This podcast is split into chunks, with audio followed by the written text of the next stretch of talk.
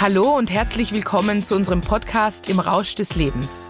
Einem Podcast, in dem wir uns mit Themen wie Burnout und Sucht beschäftigen, wie man aus diesen unschönen Situationen des Lebens wieder rauskommen kann und wie man glücklich bleiben kann.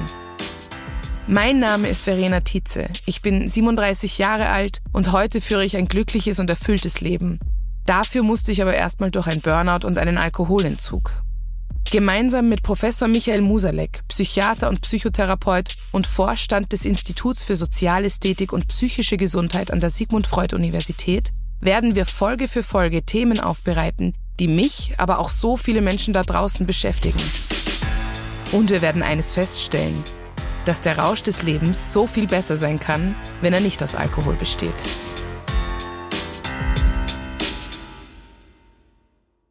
Ich bin Verena Tietze vom Podcast Im Rausch des Lebens.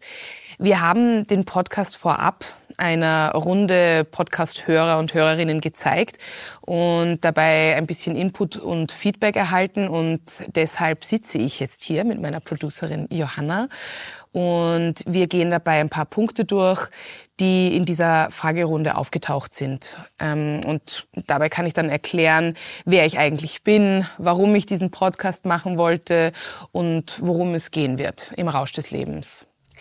Hallo, ich bin Johanna Schwarz. Ich bin eine von den Producerinnen von Im Rausch des Lebens mit Verena Tietze und Professor Michael Musalek. Und ich stelle heute Verena ein paar Fragen, damit man versteht, wer sie ist und wieso sie diesen Podcast überhaupt macht. Verena, wer bist du? Wer bin ich? Also, ich bin Verena Tietze. Ich bin 37 Jahre alt und bezeichne mich jetzt als Künstlerin, als Autorin, als Performerin. Ich bin aufgewachsen in Hongkong, hatte eine sehr schöne Kindheit in Hongkong und bin mit elf Jahren zurück nach Österreich gekommen, habe hier das Gymnasium besucht und maturiert und ja, habe ein Jahr als Au pair in Spanien gelebt, also alles eine sehr harmonische Jugend und Kindheit verbracht und habe dann in Berlin studiert. Ich habe Theaterwissenschaft studiert und Publizistik in Berlin habe ich auch ein Praktikum gemacht bei MTV. Also da wusste ich schon, dass ich im Medienbusiness arbeiten will und habe dort auch meine erste große Liebe kennengelernt und nach einigen Jahren ist das aber ähm, zu Ende gegangen und ich hatte riesigen Liebeskummer und bin zurück nach Wien gekommen und habe auch in Wien versucht, diesen Liebeskummer in Alkohol zu ertränken. Das ist natürlich ziemlich schief gegangen, aber hey, es hat mich ein bisschen, ja, es hat mich ein bisschen drüber gerettet, sagen wir mal so. Hab sehr viel getrunken in meinen Zwanzigern in Wien und habe gearbeitet als als Journalistin, als Society-Journalistin insbesondere. Dann, das war auch eine gefährliche Mischung mit Alkohol und und Society-Journalismus. Das passt sehr gut zusammen nämlich. Und dann war ich auch Pressesprecherin, PR-Managerin und zuletzt auch PR-Chefin in einem großen Unternehmen, wo ich sehr viel gearbeitet habe, also über 70 Stunden teilweise in der Woche ähm, und schon auch auf der Überholspur war. Also ich war auch sehr erfolgreich und ich habe sehr gebrannt für meinen Beruf und bin dann auch ausgebrannt an diesem Beruf, aber auch an meinen Coping-Strategien. Also eben, ich war dem Alkohol sehr zugetan, ähm, der aber eben on the long run nicht unbedingt das beste Mittel ist bei viel Stress und bin 2020 in ein massives Burnout hineingelaufen oder hineingeraten und das war im Februar, also ein Monat vor dem allerersten Lockdown, bin ich sowieso schon von der Bildfläche verschwunden und war dann eine sehr, sehr lange Zeit im Krankenstand und habe in diesem Krankenstand eben erkannt, dass ich alkoholkrank bin und dass da noch viel mehr, also viel, viel mehr Baustellen auf mich warten, als ich dachte und ähm, bin seitdem in Therapie, ähm, war auch in Reha-Kliniken. Also ich war in einer Alkoholentzugsklinik monatelang. Danach war ich auch in einer Burnout-Klinik. Also nachdem ich den Alkohol so ein bisschen überwunden hatte, bin ich in die Burnout-Klinik gegangen und habe eben auch angefangen, ein Buch zu schreiben. Und in diesem Podcast wird es eben auch um diese Reise gehen die ich da jetzt gerade beschrieben habe, besonders jetzt also die letzten paar Jahre, wo sich wirklich viel getan hat bei mir. Was hat zu diesem Burnout geführt? Wie ist es dir da ergangen und wie hat sich das Burnout bei dir geäußert? Ähm, wenn man drin ist in diesem Strudel von Arbeit, Party und Highlife, glaubt man ja nicht, dass man in der Nähe eines Burnouts ist oder geschweige denn, dass irgendwas nicht stimmt. Also ich kann das alles eher jetzt im Nachhinein sagen, dass, dass, dass da einiges schiefgelaufen ist. Ähm, ich möchte dazu sagen, dass das wirklich ein jahrelanger Prozess war. Also es ist nicht so, ich habe ein paar Monate viel gearbeitet und deswegen hatte ich ein Burnout, sondern ich habe meine gesamten 20er Jahre gelernt oder mir antrainiert, dass erstens einmal Alkohol mir hilft, sprich in die Bar gehen am Abend er erleichtert mich. Zweitens, dass Männer mir Erleichterung bringen, ein Quick Fix sind, sprich am Wochenende reise ich mir einen Mann auf, der gibt mir einen Kick, einen Selbstwertkick, weil der sagt mir, ich bin schön, vielleicht verliebt er sich auch, wunderbar, dann lasse ich ihn fallen, also super healthy. Ähm, das war eine Strategie und auch in der Arbeit ähm, nach Bestätigung zu suchen, also bei meinen Chefs oder bei Kollegen oder wo, Kolleginnen, wo auch immer es ist. Ähm, zu hören, ich mache das gut genug, ich bin gut genug. Ähm, und das kriegt man ja nicht immer, weil man wird ja auch kritisiert. Und ich besonders, ich hatte teilweise Chefs, die wirklich auch nicht nett zu mir waren und, und mir eigentlich auch ständig gesagt haben, dass ich eine Versagerin bin, dass ich nicht gut genug bin. Da war es wurscht, wie viel ich arbeite. Und natürlich macht man Fehler. Ich meine, in den 20ern kann man nicht alles wissen und auch in den 30ern oder 40ern nicht. Also wir werden nie alles wissen. Das heißt, das Burnout ist gekommen aufgrund einer jahrelangen Reise von mir, die immer wieder oder immer mehr ungesunde Taktiken auch in sich hatte, ähm, die das gefördert haben, dass ich in ein Burnout gerate. Also ein Burnout passiert über viele Jahre hinweg, glaube ich. Also dass das wächst. Das wächst mit den Jahren und dann kann es eben zu so einem krassen Knall kommen, wie es bei mir gekommen ist. Ich erinnere mich noch sehr gut an mein Burnout und an diesen Tag. Ich war, ich, den, den Tag davor habe ich unglaublich viel gearbeitet mal wieder und ich war so frustriert und so am Ende. Ich weiß auch, dass auch schon Freunde das bemerkt hatten, dass, dass irgendwas nicht stimmt. Und ich bin, weil so konnte ich das, bin ich halt um 21 Uhr noch in die Bar gefahren und habe halt fünf oder waren es zehn Spritzer getrunken, um mich irgendwie runterzuholen von meinem Stress. Und dann habe ich auch mir irgendeinen Typen aufgerissen und am nächsten Morgen bin ich in einem Bett aufgewacht, das nicht meines war. Und da war schon was nicht in Ordnung. Also ich bin dort aufgewacht, ich wusste nicht, wo ich bin, was passiert ist. Ich hatte auf jeden Fall auch ein Blackout von der Nacht zuvor. Ähm, was ich noch wusste, ist, ich muss in die Arbeit. Also das war noch irgendwie da, so ich muss jetzt sofort in die Arbeit. Dann bin ich nach Hause gefahren und habe dann, also ich hatte da schon sehr starke Schmerzen im ganzen Körper und dann konnte ich mich nicht mehr bewegen. Also ich habe dann zu Hause mich kurz auf mein Bett gelegt und ich konnte nicht mehr auf. Ich konnte gar nichts mehr. Ich konnte mich nicht anziehen. Ich konnte, ich habe einfach nicht funktioniert. Und das Einzige, was mir dann eingefallen ist, ist, dass ich meine Mutter anrufe und die hat mich dann geholt und ist mit mir in ein Spital gefahren, ähm, weil mein Nacken war erstarrt, mein, mein ganzer Rücken konnte sich nicht mehr bewegen ähm, und ich habe auch nicht klar denken können. Das ist mir jetzt im Nachhinein auch eher bewusst, aber ich konnte überhaupt nicht mehr gerade denken. Also es war irgendwie alles, also on over, Overload, ja, der ganze Kopf war in Overload. Und im Spital haben die Ärzte auch nicht gewusst, was ich habe und haben mich an eine Infusion gehängt und also Schmerzmittel halt, ja, und eine Halskrause haben sie mir verpasst. Und ich bin dort gesessen an einem Tropf und ähm, meine Chefin hat immer wieder geschrieben, wann ich denn komme und so. Und ich, ich wusste es einfach nicht. Also ich in irgendwo in meinem Kopf dachte ich auch, na klar, ich komme jetzt dann bald in die Arbeit wieder. Ähm, was ich da nicht wusste, ist, dass ich nie wieder in die Arbeit zurückkehren werde. Ähm, und ja, also ich, meine Mutter hat mich dann auch eingepackt und ich bin dann zu meiner Mutter nach Hause und bin dort erstmal einige Tage lang in absoluter Starre gesessen. Also ich konnte gar nichts mehr. Also es war ein mit Knall und Fall, also und Pauken und Trompeten, was man da alles sagen kann, ist das passiert und es ging nichts mehr. Ich konnte nicht mehr äh, funktionieren. Wie ging es dann weiter? Du hast Therapie gemacht und hast du an deinem Leben etwas geändert? Ja, also ich habe unglaublich viel an meinem Leben geändert. Natürlich nicht sofort, weil man ist erstmal in Denial. Sprich, also man will es nicht wahrhaben. Die ersten Monate wollte ich eigentlich auch ständig zurück in die Arbeit. Also ich dachte auch, naja, nächste Woche dann. nächste Woche komme ich dann in die Arbeit. Ähm, nein, dem war nicht so. Also ich habe sehr lange gebraucht, um überhaupt zu akzeptieren, dass ich ein Burnout habe. Dann hat es auch lange gebraucht, äh, dass ich akzeptiere, dass ich eine Alkoholsucht habe, dass ich ein Alkoholproblem habe. Ähm, das ist ja alles unglaublich schambesetzt und, und diese Schuld und diese Last, die auf einem liegt, auf einem lastet eben, die ist so groß. Die ist so groß, dass man sie kaum halten kann. Und ich glaube, deswegen kann man sie auch nicht wahrhaben. Also man kann gar nicht hinschauen, weil man so krass versagt hat. Also ich habe ja nicht nur in der Arbeit versagt, ich habe auch als Mensch versagt, weil ich ja alkoholsüchtig war.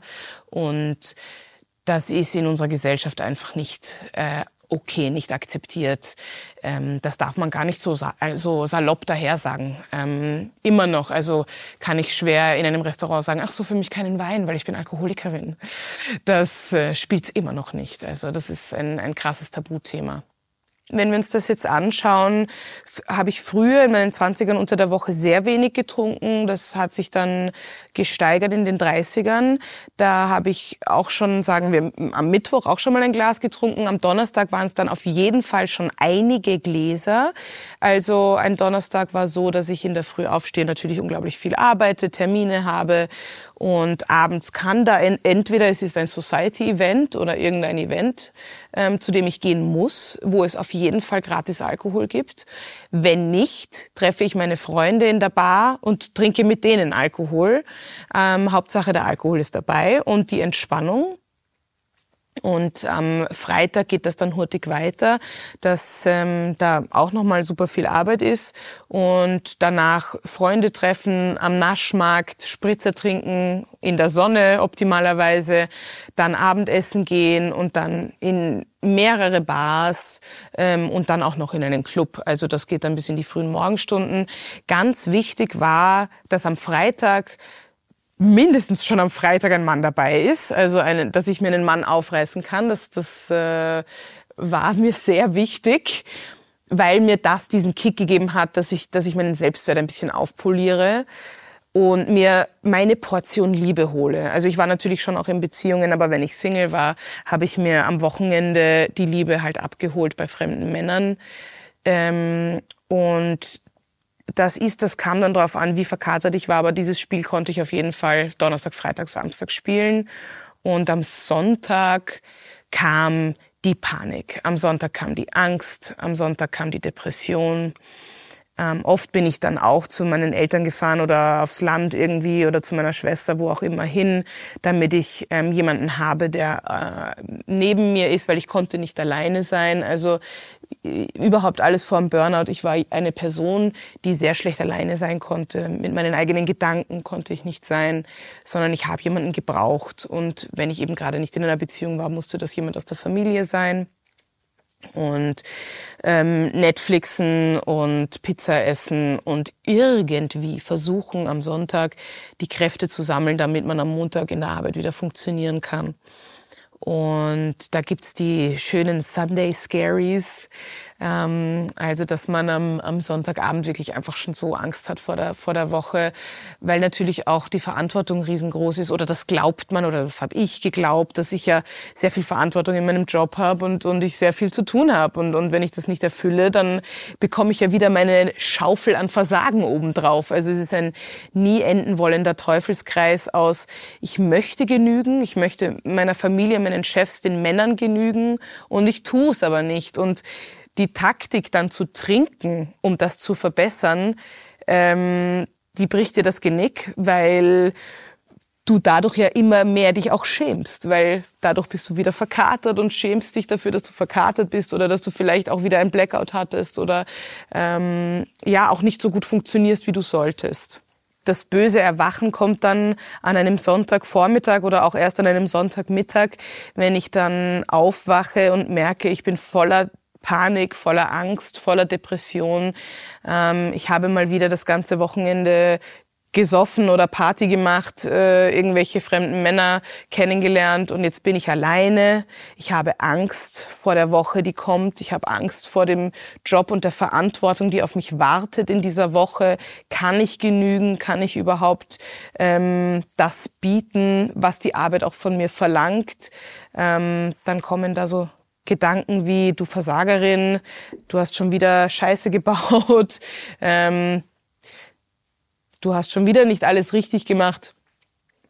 Und besonders du hast, du hast schon wieder äh, mit irgendeinem fremden Mann geschlafen. Ähm, schau dich mal an. Du, du, du versaust dir dein eigenes Leben. Das Lustige ist, dass man es dann, äh, oder ich dann am nächsten Wochenende einfach gleich mal wieder gemacht habe. In der ersten Folge des Podcasts sagst du, du wolltest unbedingt die Aufmerksamkeit von Herrn Professor Musalek. Warum? Er ist eine Koryphäe auf diesem Gebiet. Das sind ähm, die Themen, die ihn besonders interessieren und, und, und wo er sich super gut auskennt. Also Alkoholismus, Burnout und so weiter. Und das ist ja, all das betrifft mich ja und all das bringe ich eben auf die Bühne. Und ich wollte, dass er sich das anschaut, dass er sieht, ich habe es da rausgeschafft auch, ja, und ich stehe jetzt auf einer Bühne und ich erzähle das alles, also meinen Schmerz und meinen Kampf und was ich da alles durchgemacht habe da war mir noch gar nicht klar, ob wir jemals zusammenarbeiten werden. Ich wollte einfach nur, ähm, dass er sieht, was ich da geleistet habe. Und ich wollte auch seine Meinung dazu haben und wollte eigentlich einfach mal ins Gespräch mit ihm kommen. Also deswegen wollte ich auch seine Aufmerksamkeit und deswegen habe ich ihm eine E-Mail geschrieben. Das hat dann funktioniert. Wir haben uns eben auch getroffen. Ähm, er hat mich dann unterstützt in meiner Lesung zum Buch, also als ich mein Buch präsentiert habe. Und das war so ein bisschen ein Knackpunkt, weil in dieser Lesung, da saßen viele Menschen, im, Café Phil war das in Wien, und da kamen unglaublich viele Fragen auf uns beide zu. Also erstens zu meinem Weg, so was ich alles erlebt habe, wie war es in der Alkoholreha, wie hat das Burnout ausgesehen, wie bin ich da rausgekommen, wie ist mein Trinkverhalten jetzt. An dieser Stelle, ich trinke nichts mehr seit über zwei Jahren. Und der Herr Professor hat dazu seine Expertise gegeben. Also er hat immer wieder dann auch Fragen beantworten können, die ein bisschen äh, natürlich aus professioneller Sicht sind. Also das kann ich nicht, ich bin nicht Psychiaterin, aber ich kann erzählen, wie sich das anfühlt. Ich kann sagen, wie ich geschlittert bin in die Alkoholsucht und ich kann sagen, wie ich da rausgefunden habe und wie ich mein Leben gestalte, ähm, damit es mir besser geht und dass ich vielleicht auch mit diesen Versagensängsten besser umgehen kann, dem Druck der Gesellschaft, der Fassade, die wir uns aufbauen, weil wir alle glauben, wir müssen irgendwas darstellen, was wir nicht sind. Und ich bin daran zerbrochen. Also ich bin daran zerbrochen, dass ich so getan habe, als wäre ich diese lustige Party-Verena, die für alle da ist. Also ich war eine People-Pleaserin sozusagen und bin daran kaputt gegangen. Und das, ähm, diese Reise möchte ich im Podcast teilen. Also ich kann, was ich bieten kann, ist, dass ich sehr, sehr offen über meine Geschichte reden kann. Also ich, ich habe den Mut gefunden und auch ich will es auch. Also es ist auch für mich ähm, zu erzählen, wie das ausgesehen hat womit ich jetzt kämpfe. Also ich kämpfe ja jetzt auch noch mit der Balance zwischen arbeite ich genug, raste ich genug. Ich bin jetzt selbstständig, ich bin selbstständige Künstlerin. Das ist ein super scary Weg für mich, ähm, aber er erfüllt mich total. Also ich bin so glücklich und erfüllt, wie ich es mein ganzes Leben mit Alkohol nicht war. Also und wenn ich da ein Stück weit vielleicht äh, das mitgeben kann anderen Leuten, die vielleicht sich finden in der Alkoholthematik oder die vielleicht zu viel auf Social Media surfen oder die zu viel arbeiten oder also es gibt ja ganz viele ähm, Strategien, die wir entwickeln, damit wir uns nicht auseinandersetzen müssen mit unseren Dämonen. Ähm, also ich nenne sie meine Dämonen jedenfalls. Und der Herr Professor Musalek sitzt an meiner Seite und kann das von außen her sehr gut beobachten und erklären, was da eigentlich mir passiert oder was mir passiert ist. Also der kann äh, auf die Alkoholsucht ein ganz anderes Auge werfen als ich. Ich kann eben meine Perspektive erzählen und er dann die professionelle Perspektive. Du hast ein Buch geschrieben, das heißt Burnt Out. Wie ist es dazu gekommen? Wie hat das angefangen? Und warum wolltest du das machen? Es war so, dass ich am Anfang des Burnouts schon, also das war im Februar 2020, angefangen habe, Tagebuch zu schreiben. Meine Therapeutin hat sehr viele Techniken mit mir versucht. Also es gibt ja verschiedene Tools, die man machen kann. Eines davon ist Tagebuch schreiben, also dass man aufschreibt, ähm, wie es einem gerade geht, wie viel Uhr es ist und ähm, was im Körper passiert. Das hilft so ein bisschen, das äh, zu beobachten und auch ähm, die Angst zu nehmen ein bisschen, ja, wenn man das aufschreibt. Und das habe ich gemacht. Also und ich bin voll reingekippt. Also ich habe dann fast täglich Tagebuch geschrieben, immer mehr, immer ausführlicher und dann auch in der in Alkoholentzugsklinik ähm, sehr viel Tagebuch geschrieben. Und da hatte ich dann ähm, ein Gespräch mit meiner Therapeutin und sie meinte so, Verena, das ist so krass, was dir da alles passiert und wie du damit umgehst. Mach was draus, ja. Wie wär's denn, wenn du wenn du da, daraus ein Buch machst. Und ich habe mir gedacht, ja, das ist es, das ist es, was ich will. also ich dachte mir auch, mm -hmm, that feels right. Also das hat sich einfach richtig gut angefühlt für mich. Und ich habe auch weiter Tagebuch geschrieben, habe aber am 1.1.21 ähm, am 1. Jänner, da saß ich dann schon in, in, meiner Wohnung in Wien, beschlossen, ich schreibe jetzt dieses Buch und hab's angelehnt an meine Tagebücher. Also das, was man da kauft und lesen kann, ist nicht mein Tagebuch eins zu eins, aber es ist angelehnt an natürlich an, an, an meine Notizen.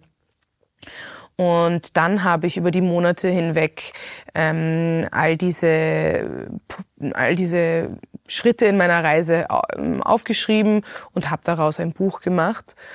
Und da kann ich vielleicht auch gleich weiter erzählen. Es gab dann das Manuskript, das ähm, eben in der Alkoholreha endet. Ich habe auch danach weiter Tagebuch geschrieben. Also der Stoff geht mir ja nicht aus. Diese Reise hört ja nie auf, diese Reise zu einem selbst und habe dann eine eine ähm, Regisseurin, also sie war eine Coachin damals für mich ähm, gefunden, die mir geholfen hat, dass ich lerne, wie man vorliest. Also ich wollte eigentlich nur lernen, wie ich den Menschen vorlesen kann, wenn ich vielleicht auf eine Buchreise gehe oder so. Also das war eigentlich meine Intention. Und äh, mit der Almut, Almut Hartwig, habe ich dann eben immer wieder Stunden genommen und irgendwann ist, hat sie dann zu mir gesagt, so Verena, willst du denn nicht mal eine Stelle auswendig lernen und mir vortragen. Und ich so, mein Gott, und oh nein, weiß ich nicht, ob ich das kann. Und ich habe es getan. Das war äh, Ende 21, habe ich das das erste Mal gemacht. Und auch da habe ich dann in diesem Moment gewusst, das ist das, was ich will. Und habe dann ähm, habe dann angefangen, immer mehr Teile dieses Buches auswendig zu lernen und mit der dann Regisseurin, eben die Almut wurde meine Regisseurin, äh, habe ich dann ein Bühnenstück daraus gemacht und so ist dann auch das Soloprogramm entstanden. Und da kann ich vielleicht noch eine kleine Anekdote erzählen. Ein, ein Schauspielerfreund von mir hat dann äh, mich connected mit der Chefin der Kulisse Wien ähm, mit der Alexa und ich habe sie getroffen auf einen Café und wollte eigentlich nur so zur Katze im Sack, das ist so, wo man nur so zehn Minuten spielen darf äh, über, als Überraschungsgast. Und sie meinte dann zu mir, möchtest du nicht ein Soloprogramm machen und machen wir doch eine Premiere im November. Also das war im Frühling 22 und ich hatte natürlich noch nicht ein ganzes Soloprogramm und ich habe einfach gesagt, ja, ja, klar machen wir. Und ähm, dann habe ich mich dran gesetzt und habe in wenigen Monaten dieses Soloprogramm verfasst und aufgebaut mit meiner Regisseurin und so kam es zu der Premiere dann im November 22. Also es ist eigentlich alles sehr schnell passiert, weil ich komme ja nicht aus dem Schauspiel und, und bin eine Quereinsteigerin und mein erstes Open Mic war im Februar 22. Das war fünf Minuten lang und im November 22 war mein Soloprogramm, also die Premiere, und das ist über 80 Minuten lang. Also das war ein steiler, schneller Weg. Und ähm, jetzt spiele ich nicht nur in Wien, ähm, mittlerweile auch Niederösterreich und ich möchte mich natürlich ausweiten auf andere Bundesländer und auch gerne nach Deutschland. Und ähm, der, der nächste Termin ist am 12. April in der Kulisse. Da freue ich mich natürlich über Gäste und Gästinnen. Und ähm, genau, da kommen auch noch viele weitere Termine auf mich zu. Wie fühlt sich das an auf der Bühne? Also was die Bühne mir jetzt gibt, ist das, was ein Rausch, ein Alkoholrausch mir früher gegeben hat. Also die Bühne ist jetzt mein neuer Rausch und ich merke auch, ich glaube, ich bin ein Mensch, der das braucht. Also ich habe den Exzess damals gebraucht in der Alkoholform oder auch äh, Männerform, wenn ich das so sagen kann. Und jetzt finde ich diesen Rausch auf der Bühne. Für mich ist das sehr belebend, sehr erfüllend. Es macht mir auch unglaublich Angst. Also es ist schon, ich muss schon sehr aus meiner Komfortzone raussteigen. Das ist momentan noch so, aber ja, 80 Minuten allein auf einer Bühne stehen ist halt noch nicht ganz komfortabel. Aber es versetzt mich auch in einen Rauschzustand und, und macht mich unglaublich glücklich. Also auch meine Geschichte zu erzählen macht mich glücklich. Ich freue mich so sehr, weil sehr oft Menschen nach der Performance auf mich zukommen und mir von ihrem Schicksal oder von ihren Problemen erzählen und ich merke, dass da eine Verbundenheit entsteht. Also ich merke, dass da Menschen sind, denen geht's auch so und die freuen sich, dass da jemand steht und das endlich mal sagt, ähm, der vielleicht auch sagt, ja und ich habe versagt und ich habe ich habe es nicht ausgehalten, ich habe diesen Druck nicht gepackt und ähm, ich musste da ausbrechen oder was heißt ich musste, ich hatte ja gar keine Chance. Und ich glaube, das ist auch sehr, sehr wichtig im Podcast, dass, dass wir merken, es geht anderen auch so. Oder es geht vielleicht Freunden, Freundinnen so oder Kolleginnen oder man weiß es ja nicht. Man kann nicht wirklich hinter die Fassade schauen. Aber ich merke, ähm, je länger ich diese Arbeit jetzt mache, ähm, wie viele betroffen sind und wie viele dankbar sind, dass, dass man darüber redet. Und wenn wir das im Podcast auch schaffen, dass wir da ähm, mit diesen Tabus auch brechen, dann glaube ich, können wir gute Arbeit leisten auch. Du sprichst in deinem Buch auch über die Erfahrung von Sex als Kompensation und die Bestätigung von Männern, die du suchst. Kannst du uns kurz erklären, was du damit genau meinst und wie es jetzt ist, auf der Bühne darüber zu sprechen? Ja, also ich kann da auch gerne ein, ein ganz konkretes Beispiel ähm, erzählen. Ich habe im Burnout auch einen Mann kennengelernt. Ähm, und was ich früher gemacht habe, ist, dass ich mich sehr, sehr schnell auch verliebt habe. Oder jetzt würde ich das gar nicht mehr verliebt sein nennen, sondern eine Obsession, eine Obsession sozusagen. Ähm, und da gab es einen jungen Mann, den habe ich kennengelernt. Dann habe ich mich äh, unsterblich in den verliebt.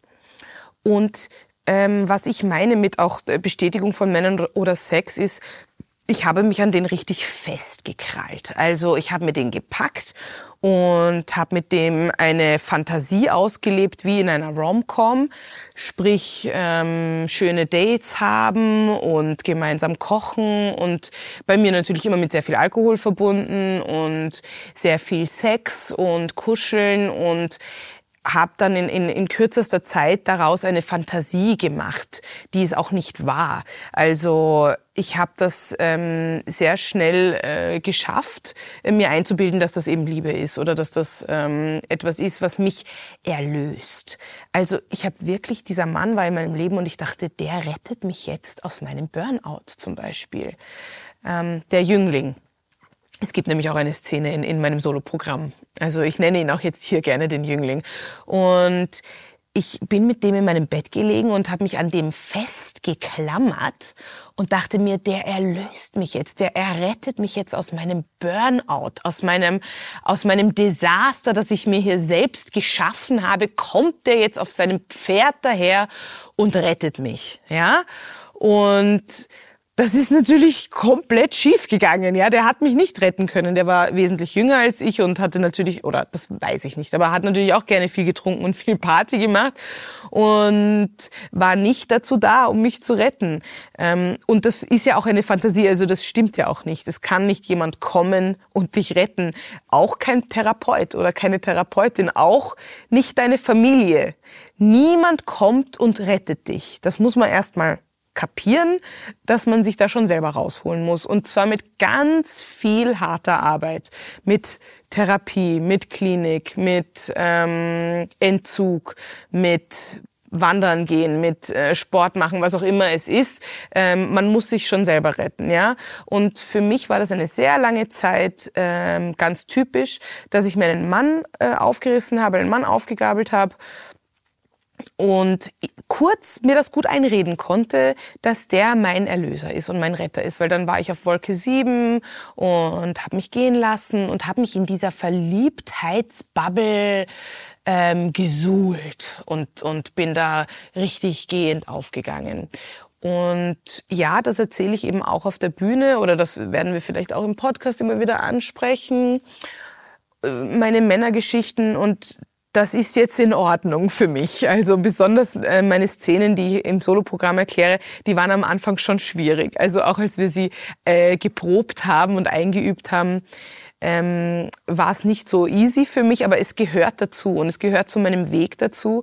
Und es ist eben bei mir eines meiner ungesunden Tools gewesen. Also jeder entwickelt da ja eigene Strategien, aber bei mir besonders Alkohol und besonders Männer waren so meine ähm, Quick Fixes und deswegen muss ich das mitnehmen auf meine Reise und, und muss das auch erzählen.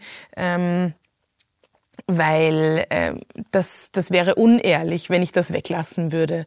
Und jetzt, wo ich mich dazu entschieden habe, meine Reise auch ähm, mit den Leuten zu teilen, um, um vielleicht auch was damit erreichen zu können und ein bisschen inspirieren zu können, habe ich das einfach, ich sehe das als Teil von mir und das ist okay, wenn wir darüber reden. Mittlerweile. Du sagst in der ersten Folge, du hast deine Erlösung im Alkohol gesucht. Magst du noch mal beschreiben, was du damit genau meinst? Ich habe, wie gesagt, ein Alkoholproblem passiert ja nicht über Nacht. Also ich habe aber früh gelernt, dass ich tatsächlich Erlösung im Alkohol finde auch. Das heißt mit 16, 17, 18 und dann weiterführend habe ich sehr schnell gelernt, dass wenn ich ein, zwei Gläser trinke, dass es mir besser geht und dass es mich erlöst. Und also erlöst im Sinne von, es bringt Erleichterung, es bringt Mut, es bringt, ich dachte, es bringt Charme. Also ich dachte, ich bin ein schüchternes, langweiliges, graues Mäuschen, wenn ich nicht trinke. Und wenn ich trinke, dann bin ich eine femme fatale, dann bin ich sexy, dann bin ich aufregend, dann bin ich cool und all the other things, die ich gerne sein möchte, bin ich erst nach ein paar Gläsern Alkohol.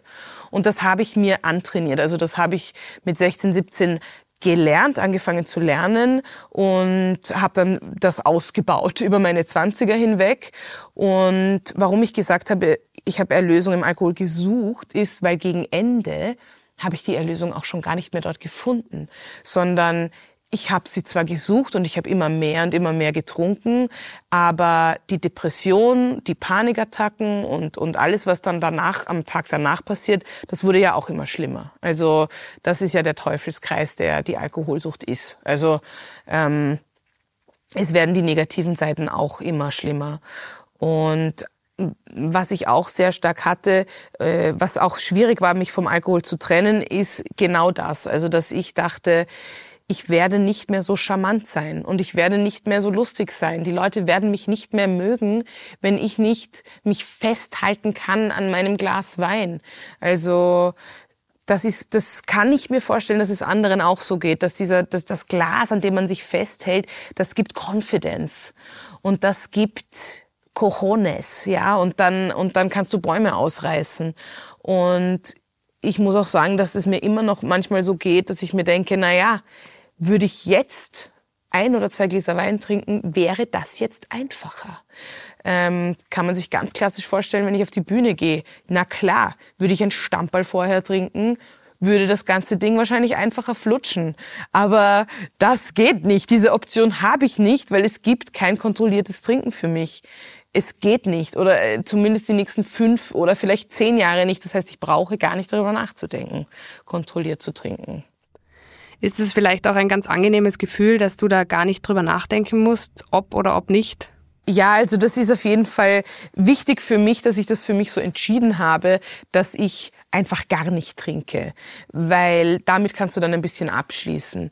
Und es sind jetzt zwei Jahre, ich bin jetzt gute zwei Jahre oder zweieinhalb schon. Ich bin schon zweieinhalb Jahre nüchtern und es ist immer noch nicht ausgestanden, das Ding. Also ähm, es wird auch noch Jahre dauern, bis es mir ganz wurscht ist. Ja, also ähm, da habe ich noch eine Reise vor mir, aber es ist kein Vergleich zum ersten Jahr, ähm, wo ich wirklich wirklich kämpfen musste. Aber es wird immer einfacher Und ja, es ist auch einfacher für mich zu sagen, so, das Ding ist einfach vom Tisch. Das ist einfach keine Option. Wie ist dieses Gefühl, nicht aufhören zu können? Wenn du nicht aufhören konntest zu trinken, nicht aufhören konntest zu arbeiten, kannst du das beschreiben?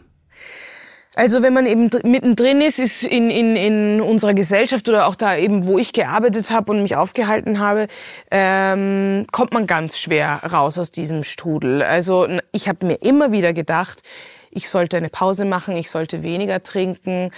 Ähm, aber der Strudel ist so schnell, dass, dass man äh, kaum Zeit hat, darüber äh, zu reflektieren. Also dass man auch tatsächlich stehen bleibt und sagt, hoppla, jetzt muss ich aber eine Runde mich hier rausnehmen, weil die, der Job ist ja auch fordernd. Dann hat, hatte ich schon so einen Freundeskreis, der auch sehr viel trinkt. Das heißt, ich gehe von der Arbeit in die Bar. Ich habe es auch schon angesprochen.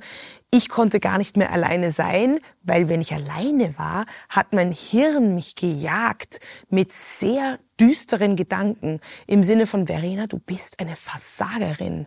Du hast nichts im Griff. Das heißt, ich konnte mich ja gar nicht dem stellen. Ich konnte mich ja gar nicht mehr den Gedanken stellen, dass ich was nicht im Griff habe. Das heißt, es ist viel einfacher, dann nochmal ein Glas Wein zu trinken, weil das entspannt dich ja dann sofort wieder. Oder am Wochenende dieses, dieses Spiel zu spielen, ausgehen, Party machen, da denkt man ja an gar nichts mehr. Also das ist ja total lustig und easygoing und da gibt es diese äh, düsteren und schlimmen Gedanken nicht, weil die übertöne ich, die übertünche ich mit Alkohol. Ähm, das heißt, diese Gedanken sind zwar immer wieder gekommen, aber ich habe mein Bestes getan, sie zu verdrängen. Also ich bin ja damals nicht in Therapie auch gewesen und ähm, ich habe nicht so viele schlaue Bücher gelesen, wie ich das jetzt tue. Und ich bin auch nicht alleine in den Wald spazieren gegangen, weil wahrscheinlich hätte ich das nicht ausgehalten. Ich hätte wahrscheinlich nicht eine Stunde lang im Wald alleine sein können, weil ähm, diese Gedanken so schlimm waren. Und das ist vielleicht auch ein Tipp, den ich an dieser Stelle geben kann, wenn man merkt, dass man schon nicht alleine sein will mit seinen Gedanken oder man merkt, man ist nur noch in der Ablenkung. Übrigens auch, wenn man am Handy ist und Instagram, äh, TikTok, whatever, das ist ja auch schon nicht denken. Also wenn man zu Hause am Abend sitzt und nicht in die Luft schauen kann, ist das ein schlechtes Zeichen.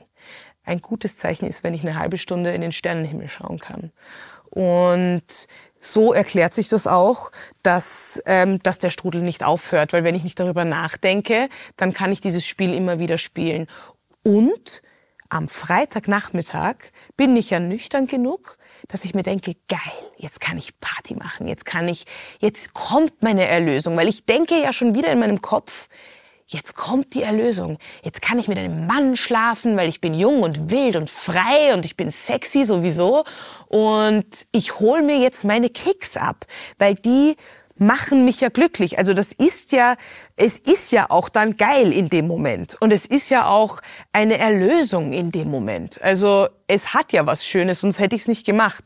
Ähm, und dann kannst du, oder ich konnte so weit dann den Sonntag verdrängen.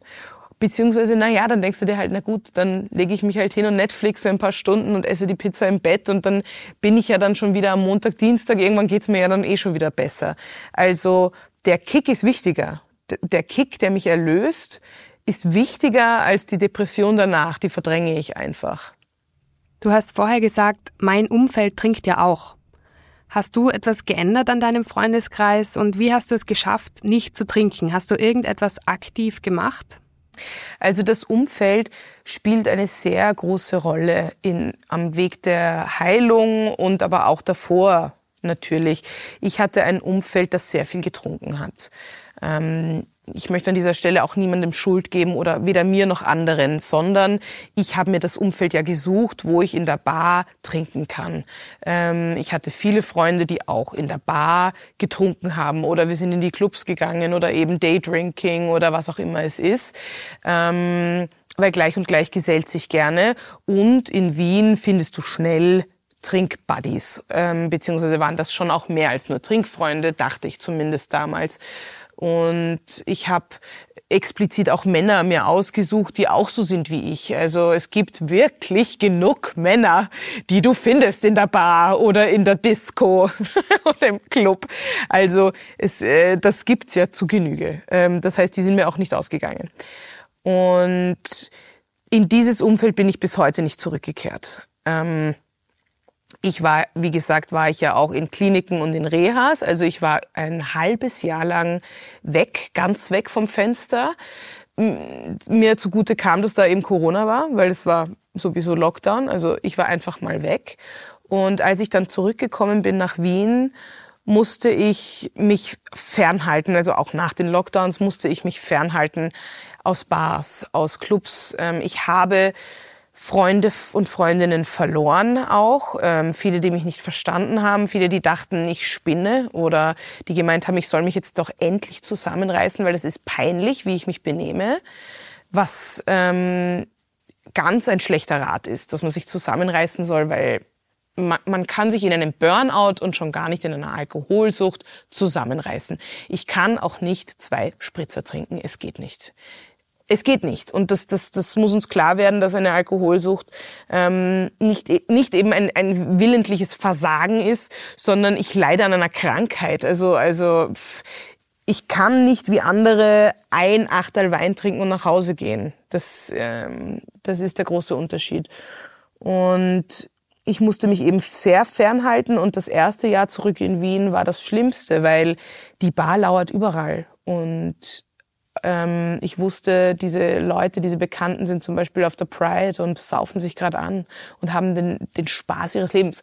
Vermeintlich, was auch immer, äh, sollen sie auch. Nur ich kann da nicht mitgehen und ich darf nicht und ich ich muss zu Hause sitzen und weinen. Ich bin wirklich zusammengebrochen zu Hause und habe geweint, weil ähm, das auch unglaublich schmerzhaft ist, dass man das nicht mitmachen darf. Ähm, ich glaube, es wird auch der Zeitpunkt kommen, wo ich zurück in Bars gehen kann, auch wenn jetzt betrunkene Leute mir nicht viel geben, weil die für mich nicht mehr sehr viel äh, Sinn machen. Aber ich will ja auch tanzen gehen wieder und ich will äh, lustige Dinge erleben und das kommt jetzt derzeit schön langsam zurück. Aber ähm, aus dem Umfeld musste ich mich konsequent zurückziehen und dafür habe ich aber ganz viele andere Dinge entdeckt, weil man hat ja plötzlich viel mehr Zeit, wenn man nicht jeden Tag in der Bar ist und nicht das ganze Wochenende mit Alkohol trinken verbringt. Mir geht es heute sehr gut, besonders im Vergleich zu vor ein paar Jahren oder im Burnout oder auch vor dem Burnout, also die Jahre vor dem Burnout. Mir geht es jetzt nüchtern so gut, wie es mir noch nie gegangen ist. Also wir nehmen jetzt die Kindheit mal raus, ja. Aber ähm, teilweise ähm, empfinde ich jetzt Glück und Frieden, wie ich es gar nicht kannte. Also ich wusste gar nicht, dass das möglich ist. Ähm, ich wusste auch nicht, dass ich eine Angststörung habe. Also ich hatte, glaube ich, meine ganze Erwach mein ganzes erwachsenes Leben lang hatte ich wohl eine Angststörung, die ich aber gar nicht, das wusste ich ja nicht einmal. Ja? Ähm, und die habe ich jetzt mit Therapie und mit, mit ähm, eben verschiedenen Tools behandelt und behandle sie weiterhin. Und deswegen geht's mir momentan wirklich sehr gut. Aber dazu will ich auch sagen, ich struggle auch mit urvielen Dingen. Also ich möchte immer noch ähm, oder ich muss immer noch die Balance finden zwischen viel Arbeit und wenig Arbeit und, und Rasten und ähm, schlechten Gedanken wie sowas wie Verena, du hast versagt oder du bist eine Versagerin oder ähm, ich bin nicht gut genug. Also mein Glaubenssatz, den, der steht in Neon-Schrift, steht der bei meinem Kopf, dass ich nicht gut genug bin. Und den bearbeite ich tagtäglich, dass der kleiner wird und dass ich für mich weiß, ich bin, ich reiche, ich genüge. Und, und das, was ich mache, ist gut. Und so wie ich es mache, ist gut. Auch dieser Podcast, das ist jetzt super neu für mich, das ist super au außerhalb meiner Komfortzone, aber ich kann es so machen, wie, wie ich jetzt hier sitze. Und, und, und so kann ich mein Bestes geben. Und that's it. Und genauso geht's mit meinem Bühnenprogramm und äh, mit meinem Buch. Auch das Buch ist so gut, wie es jetzt halt ist. Und ich kann es jetzt nicht mehr ändern. Ich würde es jetzt wahrscheinlich umschreiben. Und die Tools, die ich entwickelt habe, das sind ganz viele.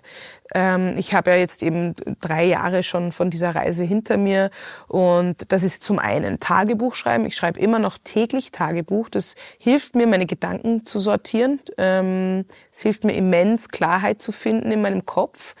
Ich meditiere täglich oder fünfmal die Woche sowas.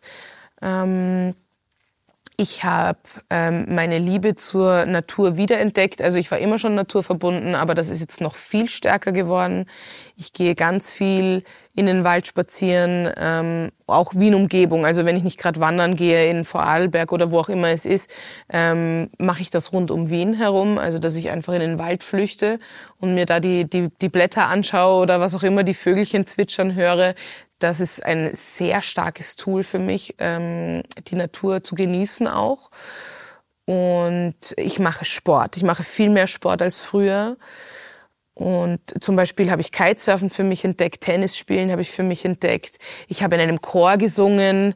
Das hat mir auch unglaublich viel Freude ge gebracht. Also die Liste ist sehr lang und ich würde auch sagen, da muss jeder für sich etwas finden, weil es gibt ja hundert tausend Hobbys, die man machen kann, äh, die einem Glück bringen können. Und das Tolle ist, dass ich jetzt die Zeit habe und, und den Willen, auch da immer mehr Tools zu finden. Ich glaube, das wird auch nicht aufhören. Also ich möchte auch beruflich sowie hobbymäßig also alles Mögliche ausprobieren und entdecken, was mir gut tut, was mich erfüllt, wo ich vielleicht auch zurückgeben kann. Also ich liebe es, mit Leuten über diese Themen auch zu reden ähm, und vielleicht so Anstöße geben zu können, aber auch deren Geschichten zu hören.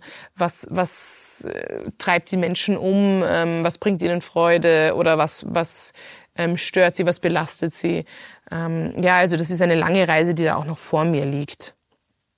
Was sind so deine Gedanken für die nächsten drei Jahre?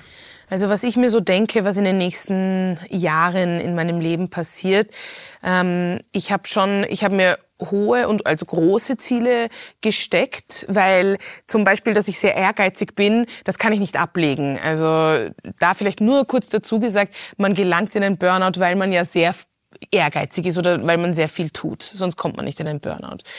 Ähm, und ich möchte gerne mit meinem Solostück oder auch mit weiteren Stücken ähm, eigentlich in Deutschland, in der Schweiz, in Österreich ähm, touren. Ich möchte damit Bekanntheit erlangen. Ich möchte diese Geschichte nach außen tragen. Ähm, ich auch diesen, diesen Podcast natürlich gerne weiterführen und diese Geschichte, die ich erlebt habe, ins, ins Außen tragen. Also dass ich ähm, Leuten zeige, das passiert, das kann passieren, ähm, aber man kann da auch rauskommen. Und jetzt vielleicht nicht nur das Burnout, sondern auch Alkoholsucht ist im deutschsprachigen Raum sehr verpönt. Es ist sehr tabu, es wird viel zu wenig darüber gesprochen. Ich glaube, vielen könnte geholfen sein, wenn sie ein bisschen früher als ich draufkommen, dass sie vielleicht problematisches Trinkverhalten haben. Ich hatte das Glück nicht. Ich bin volle Wäsche in eine Alkoholsucht reingelaufen. Ähm, wenn man aber die Awareness hat, wenn man weiß, wie das aussieht, vielleicht ähm, schaut man dann auch ein bisschen äh, nä näher drauf, achtet man vielleicht ein bisschen mehr drauf. Und ich mache das aber nicht nur, weil ich so gerne allen Menschen helfen will, sondern ich mache das auch für mich. Äh, für mich ist es unglaublich erfüllend, auf diesen Bühnen zu stehen und, und, und noch mehr, wenn ich danach mit den Leuten reden kann, die es gesehen haben. Oder wenn ich sehe in den Augen, dass, dass die Leute das begeistert hat. Das, das macht mich so glücklich und ich kann gar nicht wirklich sagen, wieso. Es ist so ein bisschen wie, als hätte ich mein Calling gefunden. Ich meine, als PR-Frau oder Journalistin war ich nie so glücklich in meinem Job, wie ich es jetzt bin. Und das ist eigentlich das Tolle, ich sage das jetzt unter Anführungszeichen, das Tolle ähm, an meinem Burnout und an meiner Alkoholsucht, weil diese Dinge haben mich gebracht zu meiner ähm, zu meiner Karriere, wie ich sie jetzt führe, weil jetzt habe ich Dinge, über die ich reden kann und die ich auf der Bühne teilen will. Und ich möchte auch ein weiteres Buch schreiben, weil ähm, mein zweiter Klinikaufenthalt und noch ganz viele crazy Geschichten sind nicht im ersten Buch, sondern die sind alle noch in Tagebuchform aufgeschrieben und, und warten auf mich. Und ähm, ich möchte also diese, diese Selbstheilung, diese, diese Reise, die ich angetreten habe, die möchte ich weiter mutig gehen, äh, auch wenn mir das unglaublich viel Angst macht. Und die Bühnen werden auch größer und auch das macht mir immer wieder Angst. Und dann, wenn ich es aber geschafft habe, bin ich so selig und so glücklich und ähm, ich kann mir vorstellen, dass meine Geschichte viele Menschen inspirieren kann und dass dann Leute sagen können, hey, mir geht's auch so oder hey, ich habe auch echt Angst, dass ich nicht genug bin oder hey, ich lasse mir das vielleicht nicht mehr gefallen von meinem Chef, meiner Chefin oder von der Gesellschaft oder hey, ich heirate nicht den reichen Mann, sondern ich bin eine junge, starke, schöne Frau und ich gehe meinen Weg so, wie ich den jetzt gehen will. Ich meine, dass ich, das sage ich mir jetzt auch zu mir, um mich zu bestärken, ähm, weil ich bin gut genug ohne Mann. Also, dass ich mit, dass ich 36 Jahre gebraucht habe, um das zu checken, dass, dass ich vielleicht nicht nur als Ehefrau gut genug bin. Und das ist natürlich eine sehr subjektive Perspektive, die ich habe, weil ich bin eine junge Frau und, und mir ist das so widerfahren. Ähm, aber da gibt's vielleicht noch mehr da draußen, denen es so geht wie mir. Und ich glaube, dass das eine super spannende Reise bleibt. Und was ich bieten kann, ist, dass ich so offen wie möglich darüber rede und so authentisch ich kann ähm, darüber rede. Und ähm, da komme ich auch dazu, dass ich mich riesig darüber freuen würde und auch der Herr Professor Musalek, wenn wir Fragen bekommen aus dem Publikum. Das kann anonym sein oder auch nicht. Ähm, das kann zu allem sein. Also das kann zu meiner Reise sein, zu Burnout, zu Alkoholismus oder zu einer anderen Sucht. Ähm, das kann sein zu eben, wie gestalte ich vielleicht mein Leben ein bisschen besser. Ähm, alles. Also wir freuen uns über alle Fragen. Ähm, jeder, der sich hier wiederfindet, soll sich und kann sich gerne bei uns melden. Wir haben jetzt einen Instagram-Kanal Musalek und Tietze. Und es wird noch weitere Formen geben. Auch eine E-Mail wird es geben, wie man uns kontaktieren kann. Ich werde also meine persönliche Reise beisteuern. Also ich kann wirklich meine Gefühle teilen, wie es mir ging in den einzelnen Momenten in meiner Krise und wie es mir auch jetzt immer wieder geht. Im Podcast wird es um eben meine persönliche Reise gehen, um meine Geschichte. Und Herr Professor Michael Musalek wird uns mit Rat und Tat zur Seite stehen, mit seiner Expertise als Suchtexperte, als Psychiater. Ähm, er ist Leiter des Instituts für Sozialästhetik und psychische Gesundheit an der Sigmund Freud Universität. Und er wird psychologische und psychotherapeutische Zusammenhänge auf den Punkt bringen können. Ich freue mich irrsinnig, dass dieser Podcast jetzt startet. Ich freue mich sehr auf Gespräche mit dem Herrn Professor Musalek und insbesondere aber auch, wenn Hörer und Hörerinnen sich melden und Fragen an uns haben. Ich glaube, dass das dann eine super schöne Sache werden kann. Und ich möchte mich bedanken an der Stelle an alle, die jetzt zugehört haben und bis bald. Musalek und Tietze im Rausch des Lebens ist eine Produktion aus dem Red Bull Media House. Der Podcast wird produziert von Messi Tötschinger und Johanna Schwarz.